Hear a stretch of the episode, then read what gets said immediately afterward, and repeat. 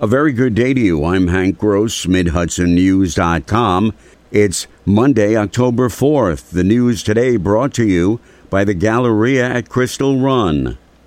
Some 650 t shirts mark a clothesline at the Orange County Government Center in recognition of victims during Domestic Violence Month. Since September 2004, 24 individuals have been murdered by their husbands or intimate partners in Orange County and two women are missing but presumed dead, according to advocacy organization Fearless. The Clothesline Project is a powerful and sober reminder of the devastating impact that domestic violence has in our communities, says County Executive Steven Neuhaus. The project also allows to show support for domestic violence victims and their families. It was a fun time at New York Stewart International Airport on Sunday as 18 teams of local residents took turns pulling a 50 passenger plane to raise funds for the American Cancer Society as Breast Cancer Awareness Month in October was kicked off. The area's Cancer Society Senior Development Director, Christy Greco, said it was a fun time for a serious cause.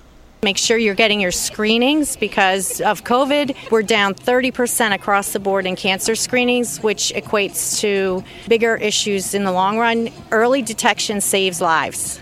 Going into the event, the goal was to raise $25,000, which was exceeded before the event began. More news in a moment. Find over 100 retailers allowing you to spend hours shopping safely at the Galleria at Crystal Run. Enjoy the big brands and the diverse selection of family owned stores all in one location. The Galleria at Crystal Run offers dining options for everyone with Fuji 110 Grill, Allen's Mediterranean Grill, and Peru Cuisine. Discover the Mid Hudson Valley's premier shopping, dining, and entertainment destination, the Galleria at Crystal Run. For more information, follow us on Instagram, Facebook, or visit GalleriaCrystalRun.com. The Latino Democrats of Dutchess County hosted their Latino Leadership Awards luncheon yesterday.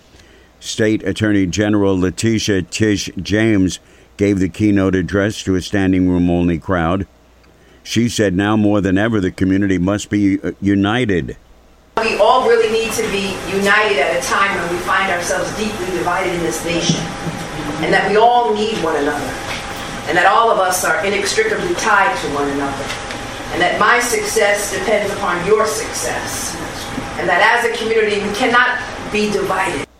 The organization stands by its mission, created in 2012, which is to enhance the lives of Latinos throughout the political empowerment. Still reeling from the brutal murder of 51 year old cabbie Jorge Abreza de la Cruz, Last Thursday night, family and friends held a vigil in his honor Saturday evening at the scene of the crime in Newburgh. The vigil was met with an outpouring of support from the community, local law enforcement, and elected officials, which made it both a somber sharing of grief and support, as well as a call to action for the collection of information on the shooter or shooters who are still at large. City Police Chief Anthony Geraci said details are limited due to the ongoing investigation, but this case is particularly troubling given its circumstances. What I will say is that, you know, every incident of gun violence in this community is troubling, but this one stands out because here is a person who came to this country looking for a better life. He's working and he's attacked unprovoked, viciously, violently. He's murdered and left in the middle of the street. It's very troubling. Anyone with information regarding the individuals involved in De La Cruz's murder or have information about taxi number 33 prior to 8 p.m. Thursday evening is urged to call the city police in Newburgh. I'm Hank Gross, MidHudsonNews.com. The news today brought to you by the Galleria at Crystal Run.